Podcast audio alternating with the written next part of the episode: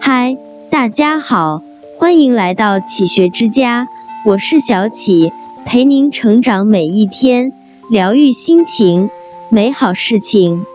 易经中有言，夫少者多之所贵也，意思是说凡事以少为贵，少才能得到更多。人生亦如此，多不如少，少的力量让生活更有质量。少是一个人最好的活法，也是最高级的养生。一少食则少疾。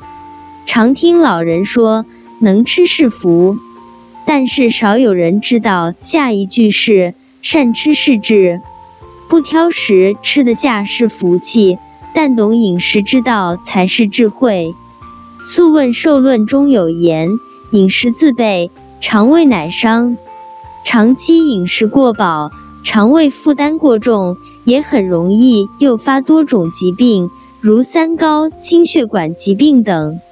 远离疾病的秘诀就是少食，准时限量，七分饱才是刚刚好。一百零六岁高龄的宋美龄就格外注意饮食之道，一天之内她要吃午餐，但每顿只吃五分饱，浅尝辄止，绝不多吃，甚至每天都要称体重，一旦超重，她就会将正餐改成蔬菜水果沙拉，偶尔吃些牛排。正是如此自律节制，食不过饱，宋美龄才能无病无痛，长命百岁。民间有句老话，常有三分饥，百病不相袭。无论是盲目节食敷衍了事，还是胡吃海喝无所顾忌，都是不可取的。七分饱，三分饥，节食安慰，恰到好处，才守得住健康，无病无痛。二少欲则少忧。清朝学者申居云曾说，纵欲之乐，忧患随焉。意思是如果一个人放纵自己的欲望，那忧愁祸患也会随之而来。你想要的越多，麻烦也就越多，反之减少自己的欲望，才能洞见幸福的真谛。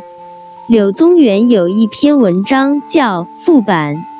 副板，副板是一种喜爱背东西的小虫，爬行时无论遇到什么就拿过来放在背上，渐渐的东西越来越重，但精疲力竭也不肯停下，直到跌倒摔死。很多人活得不幸福，便是像副板一样，欲望过多，但却忘了能背负的东西是有限的。人们常说年龄越大，忧烦越多，但其实和年龄并无关系，而是欲望过多。对外物的渴求是我们的本能，但人心有限，欲望无穷，过多的所求只会是人一生悲剧的开始。孟子有言，养心莫过于寡欲。内心的丰盈源于欲望的减少，而非外物的增加。少欲知足，放下贪念，才是养心之法，善身之道。三少言则少祸。口名中说，病从口入，祸从口出。一个人如果说话不知节制，随意开口，会给自己招惹祸端。不妄言，少说话，才是一个人最大的福报。曾国藩初入官场时，也是口无遮拦，得罪了不少上司同僚，直到差点丢掉性命，才顿悟自省，给自己立下规矩，谨言，刻刻留心。他自此说话谨慎，时刻细心留意，每日在睡前还要回想自己是否有言语不当之处。后来他口中话不再多，出言处事只求一个稳字。言少则祸少，曾国藩深谙此理，方能平定太平天国，兴办洋务，终成一代名臣。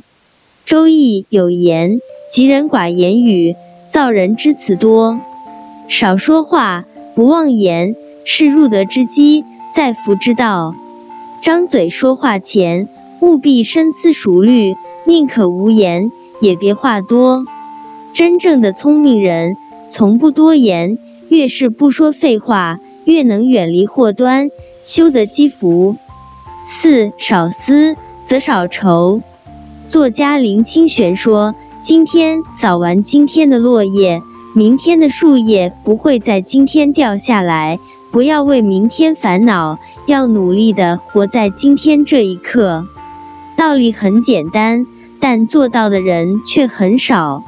人们总是为了还没发生的事情担忧，想着想着就把自己陷在了负面情绪里，难以抽身。《红楼梦》中黛玉妹妹是多少文人心中的千古一梦。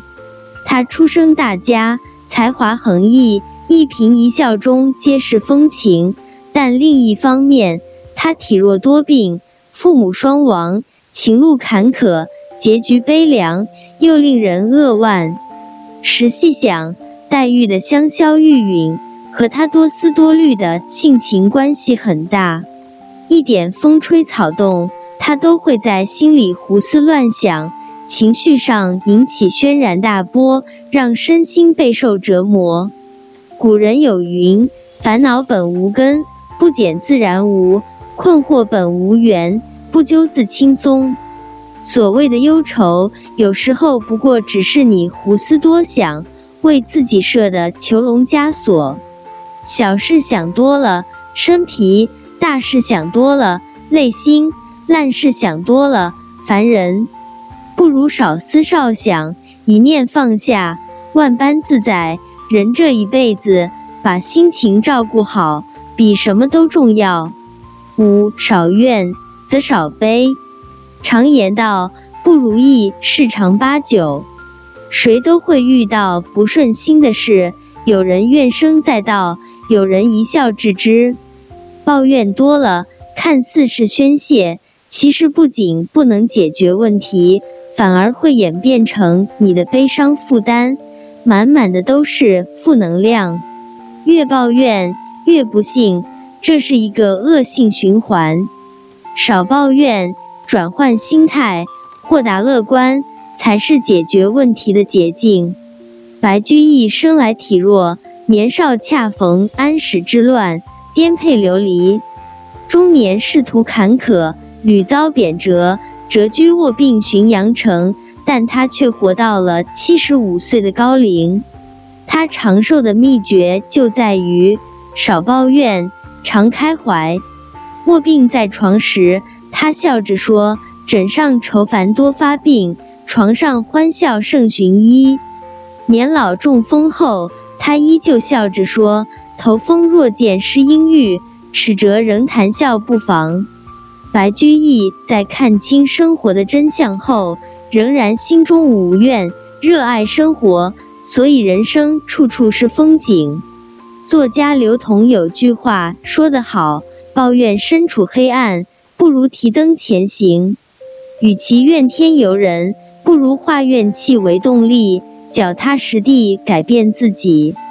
抱怨是最无用的东西，越是抱怨，悲伤离你越近，幸福离你越远。生活再难，别忘了微笑；日子再苦，别少了乐观。少抱怨，积极乐观地对待生活，你就赢了。道德经中有言，少则得，多则祸。少食，远离疾病，长命百岁无忧；少欲，远离烦恼，一念清心自在；少言，远离祸端，默默修得积福；少思，远离忧愁，保持神怡心境；少怨，远离悲伤，一路高歌前行。这里是启学之家，让我们因为爱和梦想一起前行。更多精彩内容，搜启学之家，关注我们就可以了。感谢收听，下期再见。